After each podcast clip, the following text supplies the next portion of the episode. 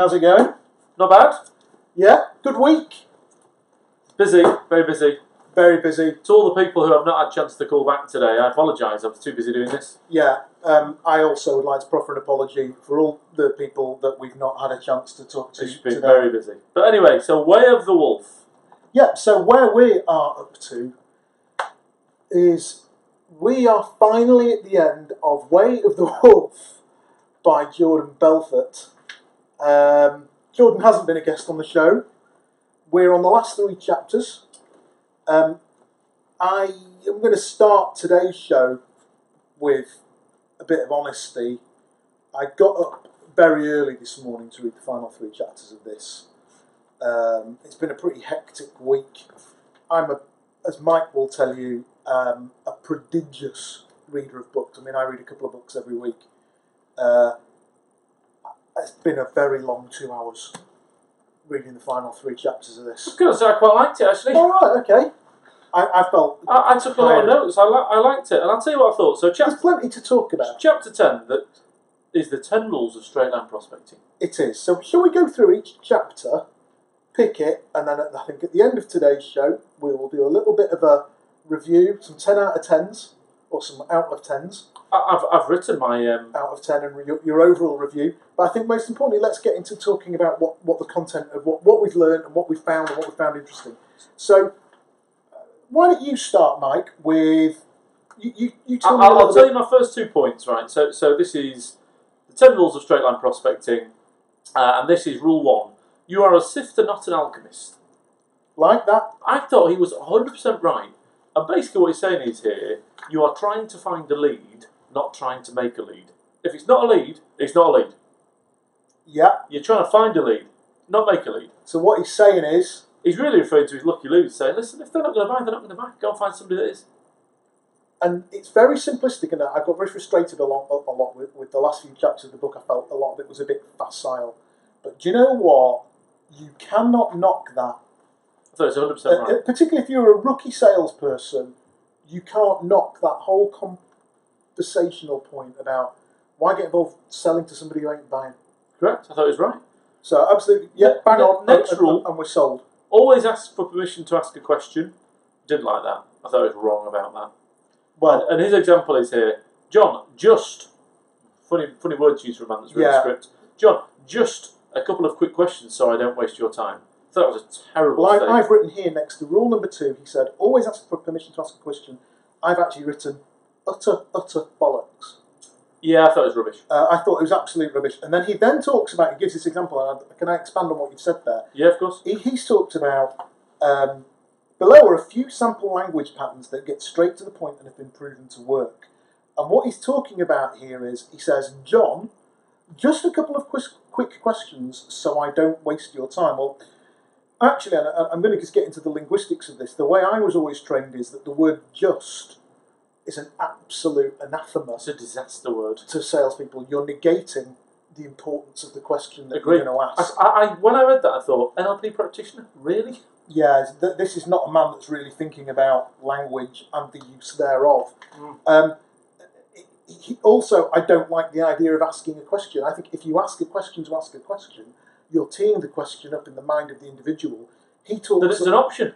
Well, he talks a lot about getting past the critical faculty in the mind of the client. He talks all about, he spent a lot of time earlier on in the book about going around that critical faculty in the mind of the client that makes them question what you're doing. If you ask somebody if you can ask a question, the critical faculty will employ itself tenfold Oh, as opposed to a good open question where somebody will give you an answer. So, what I was concerned about here is he's not talked about an open and closed question from a language perspective. All he's talked about is ask if you can ask the question. Why? It's not, so for, he, he put himself really on the back foot with me Yeah. at six o'clock this morning. I thought that was rubbish. And I, I wrote here just build rapport, ask some open questions, and be subtle. Exactly. Next, rule three, you must use a script. I'm in love with that, and the next chapter is dedicated to it, so I'm not going to go into that right now. Okay. Ask each question using the right tonality, rule five. Like that, actually. That's Right. very simple, but, you know, I thought it was absolutely 100% on the money and we have that. talked a lot about the whole tonality thing. We've debated that Mm, mm, mm. But he is right. to the nth degree, haven't we? He is right. I mean, rule six: use the correct body language as the prospect responds. Nodding your head while the prospect is speaking. I mean, oh, can I just make? I meant, something I meant to say at the start, actually, Jonathan. I don't understand why I've spoken to mo- so many people about having watched this book club, but nobody seems to like it. Yes. I've got a suggestion. I meant to discuss this with you before we sat down, but the charity that I like to support is Simon on the Streets. Right? Right, is that your charity? Yeah, yeah, yeah. Child's line for me. Childline. I, I don't think. Yeah, whatever. To hell with, to hell with the kids. Yeah. Damn the kids. Just, just yeah, I'm joking, obviously. But I think that we should be making a donation per like, just in this one episode. or a share. Like or share, yeah. Like or share. 50p a like. 50p a like? Yeah, well, I mean, I've got nearly 10k connections. Well, how much would that cost us? Five Loads. grand for 10,000 likes. well, let's see if people can run us out of it. I'll tell you what, 50p a like up to 2,000 likes, I'm feeling tight. And I'll tell you what, pound a share up to 1,000 shares. Yeah, yeah, that's three grand. You can raise three grand if you could just be bothered to click the To- like button. Because it does take time and effort to create this content. Anyway, Do us a favour and share it. So, so, get, so, so use the correct body language as the prospect responds. Narrowing your eyes and compressing your lips. I just thought this was just 1980s drivel. Utter drivel. Ah, just nonsense. Always follow a logical path is rule seven, and I do agree with that completely. His point is, and it relates to scripts as well, really, which is if you're going to go through a series of questions of asking people questions, you should do it in a certain manner. So, are you married or single? Great. Do you have any children? Is his example. That's completely fair. That's a completely fair way of ordering Yeah, it. yeah. And it's not added much value. I don't think I'm a better salesman for having read it, but it's fair comment. Yeah, yeah, absolutely. Yeah, okay. Um, and then rule eight: make mental notes. Don't resolve their pain. So he says, when you qualify a final prospect, all you should be doing is asking questions and making mental notes based on their responses. You do not want to try and resolve their pain at this point. In fact, if anything, you want to amplify their pain. Mm, couldn't think what I made of that actually. I, I, I, I underlined it and I thought, Actually, I, I concur about the whole amplification of pain thing. You know, if you look at spin selling, what's the whole point of spin selling? Situation, problem, implication, need. And the whole point, if you if you do the spin selling training, and I mean, I did it late nineties, if not mid late nineties. Um, but the spin selling training is all about understanding the problem and then running the problem home subtly and gently in the mind of the client about what the problem means to the client. So you would get into the client's what what you'd get the client talking about some of the challenges they're facing. Then your next line of questioning would be, what are the implications of those challenges? What does that mean to you? Then they'd say, well, that means that we can't do X, and then you would then go to another layer and go, and what are the implications of that? yes, Until the client was practically sat there saying, well, basically, I'm going to die if I don't buy your product. Um, and I think that's what he's getting at, but he's doing it in a really clumsy, crude, rubbish gauche way. way, and I, I, I wouldn't want to train a salesperson with that. No, no, no. He, he, he was saying that like the man who's got a uh, silver suit and a black tie. You, you really had a bit of a downer on this silvery suit on the front cover. Yeah, let's get it right. It's probably a five grand suit, but I do, yeah. I, I, I like. I like the way the photographers use the flash on the cover of the shot. Actually, I like where the light's coming from, but that's the geeky photographer in me. Why do you like the. What? That's just nonsense. I think it's a good cover photo. Rubbish. His face is in shadow. Ah, you don't like that. It's a bit arty. Anyway, chapter rule 9 always end with a powerful transition, and this is basically talking about moving along the straight line process from one phase to another. And I mean, this, I just thought he was talking absolute nonsense here. But no, he's talking very accurately, but it's not something he does.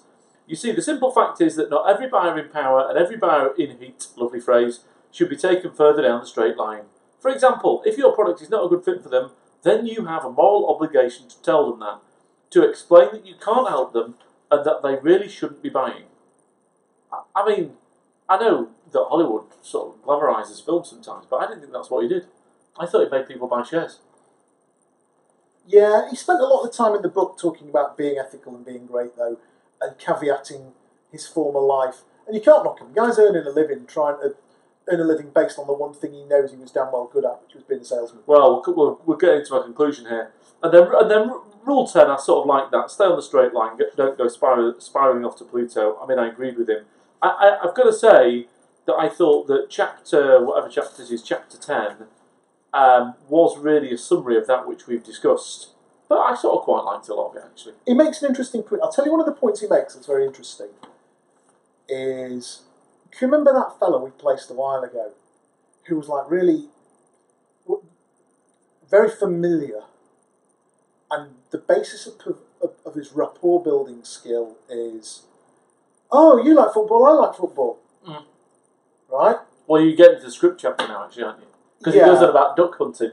Yeah, and he talks about that about rapport. Yes. in the sales environment. And he makes a point here, and I, and I just um, I, I, I highlighted it because I just thought it was interesting for further conversation in general. Really, he put now again, uh, genuine rapport is based on two things. First, that you care, meaning that you're not just looking to make a commission; you want to help your prospect fill his needs and resolve his pain. Basically, you have his best interests at heart as opposed to your own. And second, that you're just like him meaning that human beings want to associate with people who are just like them versus the exact opposite of them. Let me give you a quick example. And he says, You wouldn't go check out a country club to see if you want to join, then come home to your wife and say, Guess what, honey? I went to this really cool country club today. There wasn't a single soul there who wasn't anything like me. They all had different politics, different religions. So it, what, what he's saying is, he sort of feels like he contradicts himself a little bit here. We don't associate with other people based on our differences, we associate based on our commonalities. He said, however, that being said, this is precisely where you guys are all making the classic mistake. You see, the way you think that you're supposed to accomplish this is by playing the pretend game. Like, if he loves fishing, then you love fishing. If he loves duck hunting, you love duck hunting. If he loves going on safaris, then you love going on safaris. And what he's talking about is that's not how you do it, but it doesn't really help explain how to get over it other than perhaps demonstrating a slight bit of empathy of oh right you're just duck, duck hunting that's really cool sounds really interesting i can see why you feel that way now back to the sale. And i think ah, i get it you've made your point but you've not really helped We'll come back to my thought on that at the end of the book, actually, because I, I, I, Okay. I, I sort of agree with that. I mean, the next bit, I, I wrote this actually, I don't if you can see that. Chapter 11, this is just was my favourite chapter. oh really I thought this was absolutely. so tell me why this is your favourite chapter of the book Um, I'll tell you why. Because I, I think, and I'm going to be very um, uh, careful how I word this, is that really chapter 11 is about the, the, the art of making world class sales presentations. And actually, by presentation, what it really means is a pitch. It doesn't mean standing in front of a PowerPoint, it means doing a pitch. yes he's not talking about getting your prezi out No, no, no. 20 He's, ta- he's talking about yeah, exactly. And what he actually refers to is scripting. And I'm going to tell you, as long as I have ever done this job and I have worked with people who have sat next to me, they hate scripts. They think it's demeaning. And I would bet my bottom dollar that if I had a client who, during the interview process, said to a candidate, "By the way, when you get here, I'm going to make you learn a script," I think the candidate would back out. And I- yes, I, think that if, if you gave us 20, it, I, I think if you gave me 20 clients, yes, each of whom said to a candidate, we obviously expect you to learn our scripted client pitch yes, and presentation, and the candidates would walk away. the candidates would all turn the jobs down. And I've got to tell you, I think that that is because that all too often people think having scripts is beneath them. Uh, I think I've written it here. Uh, quote, quote unquote, uh, a, a lot of the people we work with don't have it and are still successful though. But I also wrote a lot of people think it's beneath And. I've got to tell you, let's just say we take this guy on level, and what he's saying is he had brokers that were earning 50 grand a month. Yeah. I don't know if I believe it, but let's say he did. I completely agree with the next point that he makes, which is the media that we consume. He goes on about old Mel, and he's talking about Mel Gibson in the Braveheart film.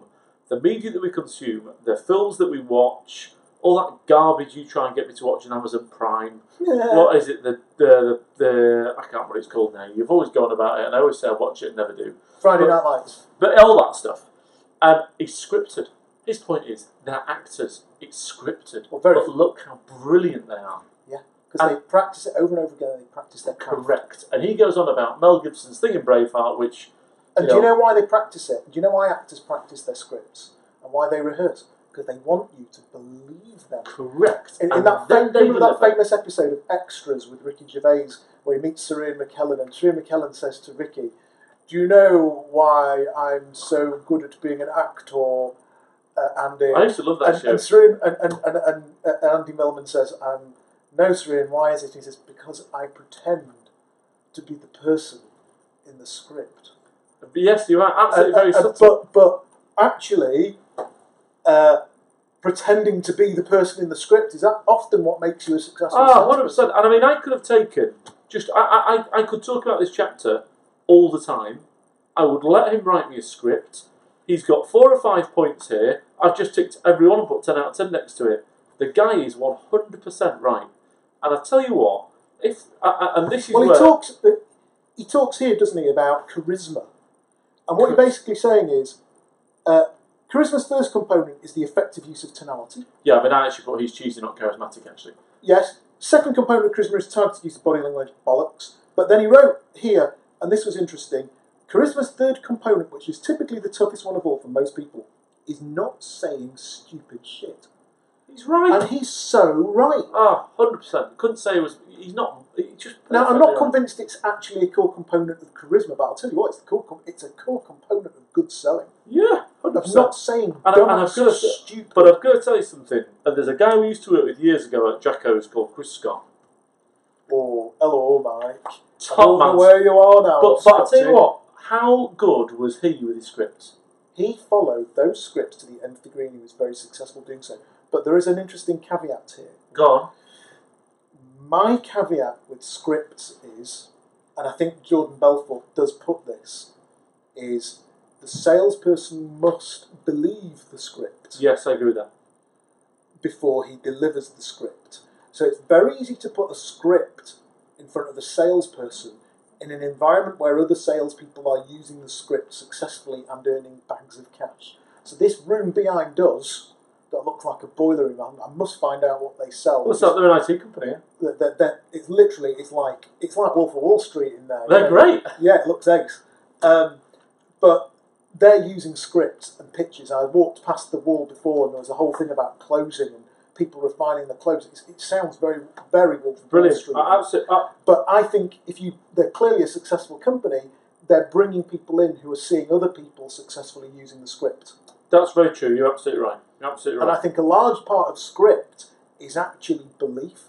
In the same way that you could set a football team up with a shit system, but if they all believe in the system, actually it could become a title winning system.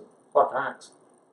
Why Ajax? I thought they were. No, they play total football. Correct, yeah, I used to work for them. Yeah, absolutely. Anyway. But the, and I think a lot of it isn't necessarily the script itself. A lot of it is the belief in what's being said. You know, like you've got that mate who's a belief led salesman. Ollie, Ollie Newman.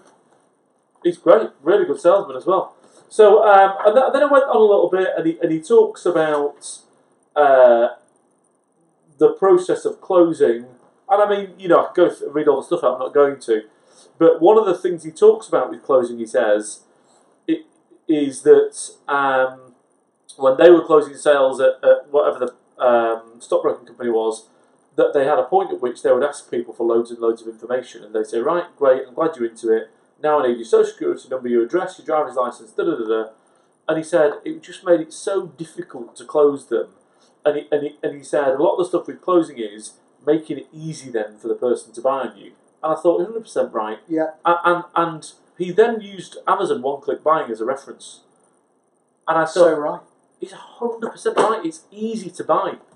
One So click, right. buy, done. One click, buy, done. But actually, So, it's, it, yeah, he's bang right. it's 100 percent. The other thing, I, the other thing, you know, I've been pretty negative about this, but actually, I'm sort of warming up to it a bit. I wrote here scripts buy people what I call time on the ball, yeah, 100 percent. particularly people who aren't that experienced.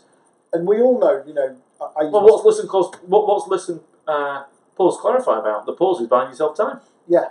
So we, we teach internally an objection handling te- technique called listen, pause, clarify, which I've done many years ago, We listen, you pause, and you clarify. If you've not heard that, you need to not be watching this show. Yeah, absolutely. Get off. We don't want you. Um, but um, I think a good script buys, particularly a younger or a or a inexperienced salesperson, a lot of thinking time.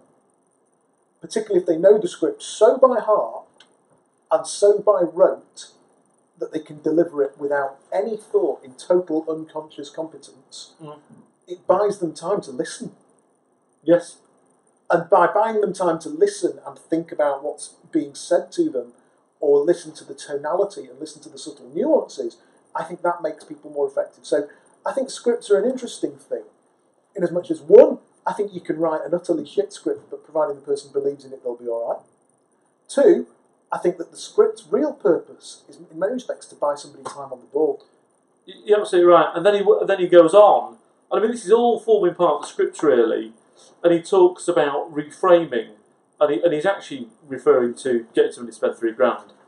Um, and, he said, I, only, I use the word cash outlay as a reframer instead of cost. The client said, the prospect said, how much does it cost? His answer wasn't, it costs. His answer is, well, it's only a cash outlay of $3,000. And he subtly changed the word, and I just thought that's beautiful. Yes, really, it's very elegant, that. really slick. That Elegant. absolutely. It's elegant and it's a And- proper and- salesman's use of language. It's beautiful, I thought. Absolutely beautiful, I thought. And the more I read this to myself, and I mean, I've got loads of notes, and I literally could talk about this all of the time. Um, this one chapter is I thought to myself, right, now you're talking. I think I can completely see why he was successful as he was, because actually, I would let him write a script, and I reckon if he wrote a script for most companies, it would be successful. Yeah, I reckon if you paid him, it, it'd be money well spent. Yeah. Actually, particularly if you were selling, I don't know, something with an order value of about three to five grand. You know, 100%. I, I dealt with this client in London that sold a HCM software application to the small to medium enterprise market that was about 200 quid a month. Uh, and they have a room full of 20 sales guys, all smashing the phones doing web demos. Perfect. Nobody's out on the road. They're all on 25, 30k base, uh, going directly at Sage's products with a much sexier, more sort of social media focused product.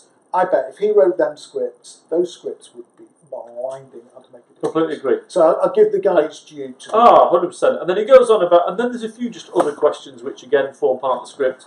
What do you dislike about, what do you like or dislike about your current supplier? That's a nice question.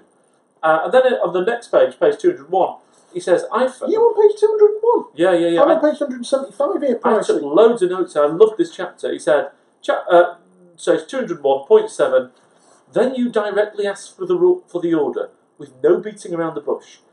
The reason I'm highlighting this is that after spending the last 10 years of uh, training sales forces all around the world, I found the vast majority of salespeople don't ask for the order very much.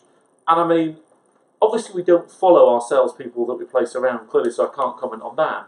But actually, when I take interview feedback, how many times, Johnny, straight on the nose, do you think a candidate says, Are you going to take me forward for a second interview? Honestly, Ten, I think very few. If it comes to closing in a, in a job interview, I think very few people have the nuts to full on direct look the guy in the eye and say, "All right, let's go through this meeting. You've told me you wanted X. I've proven to you I've got X. I'd like to take this forward to the next stage. Is there any reason why you will not?" Correct. And actually, of those people that ask the question, You normally what's the it's- correlation between. It's normally indicative of the fact that it's what they do in real life. Correct. And if we took the people that asked that question and we could somehow create a correlation between people that ask that, that question in an interview and people who earn lots of money, how strong is the correlation going to be? It's going to be absolutely as tight as. Oh, well, this comes back to a much bigger philosophical conversation about selling, which is a lot of people, and he, he writes this here about scripts in general. There is still an inordinately large number of salespeople who have a major negative anchor towards the use of scripts. Yeah. Ranging in severity from a mild bout of nausea to a full blown case of anaphylactic shock, the negative responses are based on three concerns. First, they think using a script will make them sound wooden or inauthentic. Second, they think that their prospects will figure out they're reading from a script, consider it disingenuous or the telltale sign of a novice. And third, they think that using a script is unethical or lacks integrity because of the contrived nature of the script. I, I wrote above it, no, it's more than that. They think it's facile, weak, and that they're above it. They've always been And actually, but- I think, uh, uh, actually, Mike, I think a lot of salespeople think they are above clo- they think that closing, and I've, I've, I've talked about this a lot on a pint with JG. They think closing is beneath them, and they think that Completely, 100% right. being a salesman is beneath them, and they think that persuading somebody to do something they may, may not have ordinarily considered is beneath them. And you know what? When 2009 hit and there were grown men crying down the phone, those people that think that that's beneath them were the ones crying on the telephone. Ah, 100%. That Absolutely. was my experience. The ones that weren't afraid of it kept their jobs and still earned consistently. I, I, I, I can remember my last point on this chapter, then I will promise I'll let us move on. I can remember having an interview with you. I quit the Newcastle Building Society to join Howard Jackson. In your brown suit, Yeah, my brown suit. It was good though because it matched my brown tie and my brown shoes. yeah. And um, I uh, was only allowed to join Howard Jackson if I passed my driving test. My driving test was the Saturday before I joined, obviously. uh, and on my first day, I went to Manchester, sat down with Peter Ingram, who I think retired, and, and uh, Mad Dave Shields, who you know we've got back, uh, who, who I think uh, I think we're back friends again now yeah. and Steve Griffith. And Pete Ingram gave me this big, thick book, and he said, "Right, mate, you've got to learn those three pages tonight." And I mean, they were three A4 pages full of words. And what would have happened if I didn't, if I if I'd failed the test the next day? I'd have fired you. It was mad. And actually, I quit a job to do that. I bought a car, passed my driving test. But you know what? I passed it. And 18 years down the road, I'm still placing IT salespeople. If you didn't learn the script, you got fired there and then. And what happened to Howard Jackson? Yeah, I know a lot of people didn't like it and all the rest of it, but for what, whatever you want to say, 2002, Howard Jackson was the market leader, bar none. Yeah, absolutely. I mean, Bar none. we can go into the whys and wherefores of where they lost the plot as a company. But whatever. But at But- that point, how much would Belfort? How much would Jordan Belfort have liked Howard Jackson? He'd have loved it. But it was a bit Wolf of Wall Street, and that was their undoing in the It end. was in the end. But a point is the script work. Anyway, chapter 12. Funny this, because chapter 12 is called "The Art of Science and Loop, of Looping." And I thought, It sent me looping. well, I thought that's funny. Um, he's looping his whole book together in one chapter because that's exactly what he was doing. I've got to say, I thought this chapter was a bit garbage, really. I didn't get a lot out of it. Um, I, I, I- I didn't write many notes. No, I think what my objection here was, I have a view. He talks a lot about objection handling. So he says, "Uh, greet Bill by his first name quickly. It, it all got a bit cheesy and a bit rubbish. And what I wrote a lot about was uh, one. So he starts talking about one bit of objection handling here. So the first bit I liked was he talks about what he calls the step down sale. What page is that? So page 208.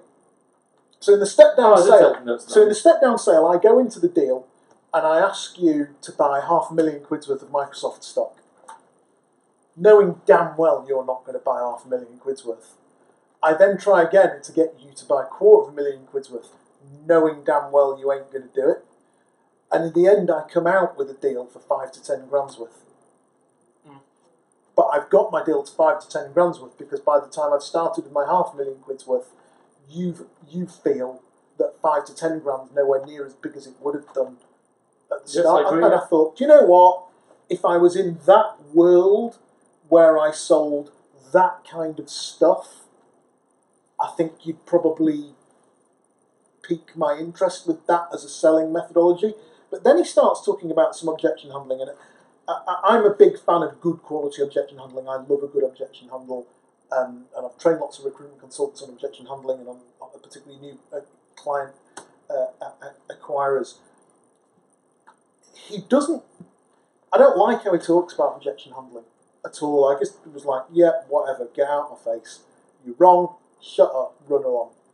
Um, and for me, I, I believe that objection handling, firstly, the, the presenting objection that a client gives you is never the presenting objection. And he kind of says that, but he doesn't talk about that enough. He says that much earlier on. Much earlier in the book, he basically says the presenting objection is never really the presenting objection, it's always a smoke screen for other objections. And what he's saying is most of those objections normally boils down to I don't trust you. Mm.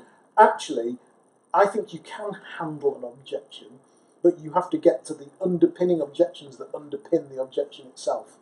And normally there's two or three objections, like table legs, that stabilise the objection itself.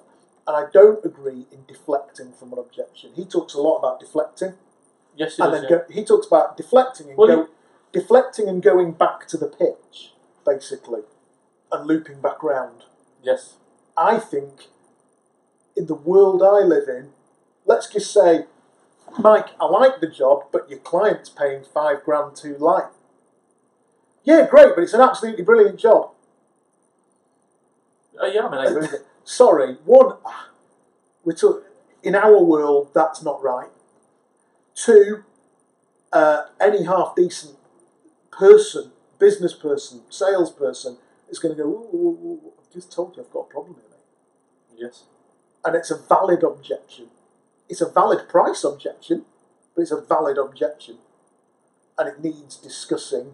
And I think deflecting it, particularly an objection in a purchase that's that high level and in a purchase that's that high involvement, I think it's rude to deflect an objection when you're selling something or you're in a conversation about something that's that important.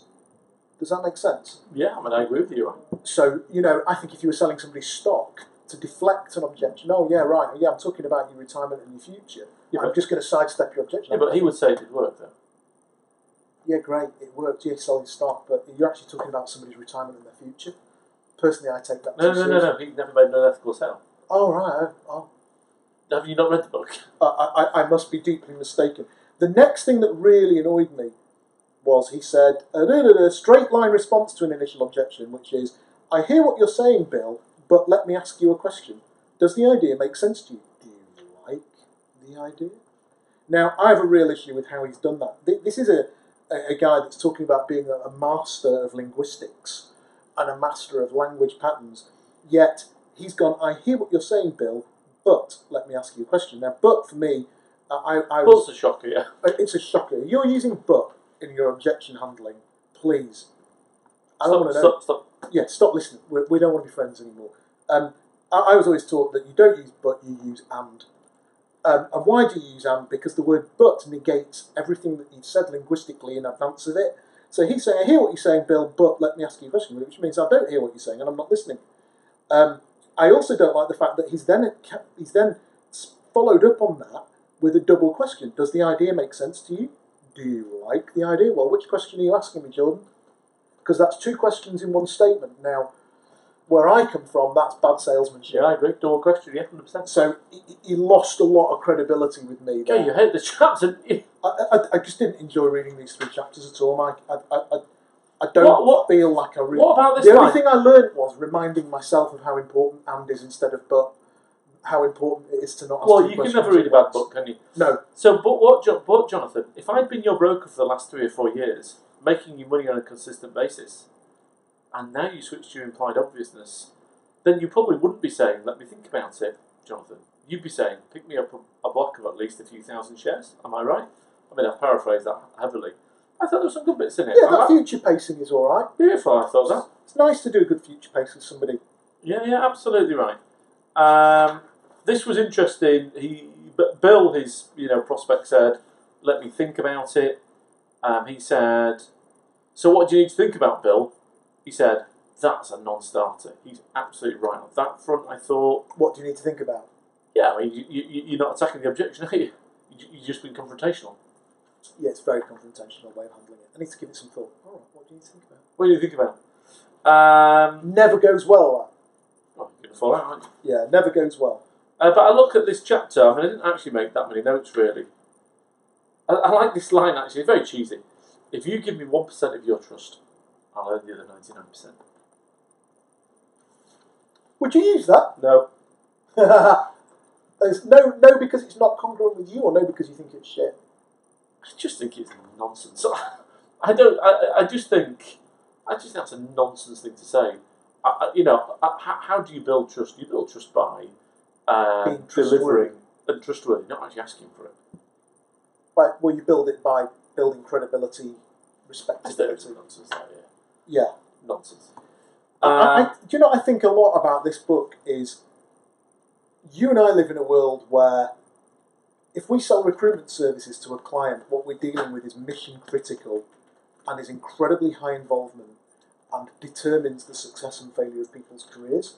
So what we sell as a service to our customers is it's important stuff. Yeah, yeah, hundred percent. And a lot of what our, our people that we work with, both our clients, our candidates, a lot of what they sell is important, mission critical, high involvement, multi facet, multi stakeholder procurement and, and, and selling. I think some of this is actually pretty good if what I was doing was a tactical one on one business to consumer sale. I think if I was selling motors, some of it would be a lot more useful than I've seen in, than I've So, associated. so you're summarising the book. Is that your summary of the book? It wasn't meant to be, but I guess it's where it's going. You what my summary of the book was. I thought I actually liked the book. Would it, would I recommend that to, for somebody to read? Yeah, I would actually. It was good. On what basis would you recommend it? On what basis? I I I wouldn't want to use it as a training manual for somebody. Um, if I ha- if one of my daughters became a salesperson and said, "Listen, Dad, what's the first book should I read?" It wouldn't be that. It'd be this would be about the hundredth book I'd read, I think. And I left the book thinking to myself, he was clearly a good salesman. No doubt about it. I think he's Clearly, still is. yeah, clearly still is. I thought it was really badly written in parts. I thought it just didn't explain himself particularly well. I thought, uh, you know, it was contradictory. I thought it was a bit boring. It would be really great, you know, Mickey taking aside. I know we've invited Jordan Belfort on the show and whatever. I, I, I would really like to work with him for a week. I think he would be a brilliantly. I think you'd learn a bucket load sat next to him. I think you'd probably learn a bucket load that you didn't necessarily want to deploy, but I think you'd learn a lot from him. I bet he would be a great salesman, a good teacher, a bad author, and I gave it 7 out of 10. Ooh, a generous seven. I think that's pretty good, 7 out of 10. All right, uh, let's let's let's do a little wrap up then. I'm putting the book to one side. I'm done with it. I don't ever have to look at that book again. So, would I, under what circumstances, would I recommend somebody read that book? I can't see one way you would. I wouldn't recommend it to, I don't know, if one of my friend's sons rang me tomorrow and said, Johnny, I'm thinking of going to sales. You seem to know quite a lot about it. Can you recommend a book for me? It wouldn't be my first recommendation. Would you recommend it to one of our candidates or clients to read who is a good, solid salesperson? I definitely would. I'd say you're not going to employ it and start doing it, but you're going to like reading it. I tell you what is good about that is, irrespective whether you like the straight line system or not, he's got a system. Yeah, okay. And he gets what what I did get out of it was it's got me thinking about selling. Yeah, whether you agree with it or not, he's got a system. He's got an it, idea. it was he's worth it it was worth the s- $14.99. $14.99 that we put on the company credit card. Uh, for if you actually look pound for pound value for the fourteen ninety nine and what the eight hours I've spent reading it, um, it's worth it in as much as I've spent eight hours thinking about my craft. yeah, I thought it was all right. So for no other reason than that, it gets a six for me because he made me go back to thinking about the craft and anything that makes you think about the craft and ask some questions of yourself about it has validity. Yes. Am I going to use lots of it? No. What do you think you would have thought of it if you hadn't watched the film? What? So if he, if I hadn't known that he'd been a villain that had, that, That lied that had gone away, more because I couldn't help. I just couldn't get that out of my mind all the time, and I thought that that really tainted the book a little. you bit. couldn't get Leonardo DiCaprio out of your head. Yeah, yeah, yeah. Well, this is a guy that's had to live with that for has Whatever you think He's had to film. create a career out of that. Yeah, I mean, whatever you think of the film, that's what I was thinking. So actually, a lot of respect to the guy. He's created a clearly a good career for himself mm-hmm. after what could have been a completely life defeating. And I'll tell you what, and I'll tell you what, if there was a, if there was a company out there, you know, that sold, you know, I don't know, you know, life assurance, and there was, I don't think they'll be watching this, but let's say there Allied was a, Crowbar or someone, who's that? uh, Allied Dunbar or whatever they're called. Ha! Yeah, the sales director of Allied Crowbar's watching this. Should you get Do they still salespeople? exist, Allied Dunbar? No idea. Should you get your salespeople with that? Yeah, hundred percent. Defers. If if if you know whatever his name, head honcho at Microsoft's watching this, should you get your salespeople with it? Yeah. Satya Nadella, it's okay. Don't employ Jordan Make sure you like it though. Sat- what's his name? Sat- Satya Nadella. Makes Well, we you are like talking it. about reading his book next. I No, wonder we're if he'll. No, I, I, I, I wonder if he'll come on the show. no, we're not. We're reading this one next. Right, introduction to the next book. No, actually, mine is a bit dog-eared because I have actually read it before. But I've got brand new copy. So, you know, uh, I'm looking forward to rereading it. It's something that a lot of people really rate. It's Sandler. Okay, so the book is called, our next book is going to be called You Can't Teach a Kid to Ride a Bike at a Seminar. This is the second edition of Sandler's seven Sandler's train Sandler Training's seven step system for successful selling. The book that revolutionized the world of sales, updated and expanded for today's ultra competitive environment. Um, and there's a little comment here from Vice President of Global Sales Operation at LinkedIn, which I don't really have much respect for, but I'm going to read it. It says LinkedIn is a very dynamic organisation and we're growing at hyper speed.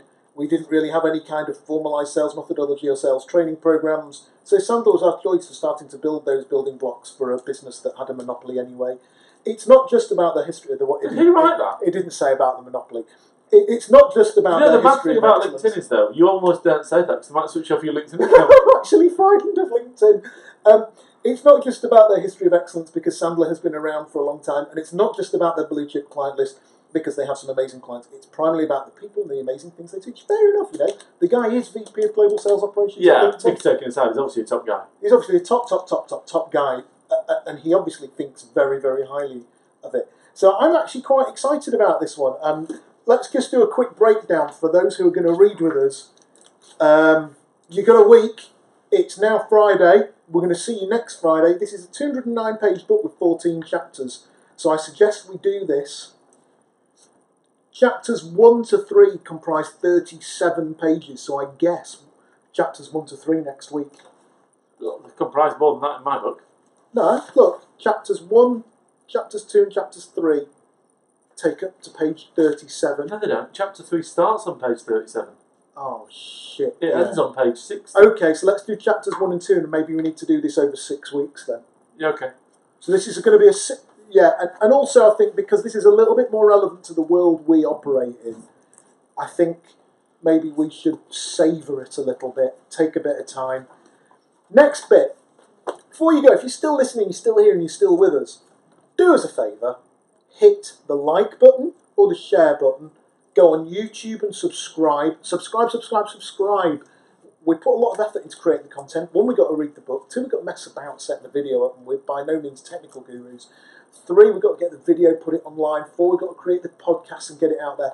Help us out here. Let us know that you're actually feeling the love for the content. Otherwise, at some point, I know Mike, he's very pragmatic, he's going to say, Johnny, we've got to stop doing it. Um, so do, do do that for us. Do do that for us. was good. Um, pricing, we will see our loving audience next week, uh, or, or you'll our loving audience will to hear us on the podcast. Uh, looking forward to the weekend. Yeah, a bit of golf tonight. Ooh. Yeah, I reckon. Looks easy out there, doesn't it? As we're on the 17th floor of a building in Leeds. You look out, it looks hot, dry, not windy. I reckon. It, I reckon you've got to be mull- mullering it round any golf course this weekend. Have thought. Good, right? Very good. Well, I'm chilling this weekend, so Uh, we'll see you all next week. Thank you very much. Thank you.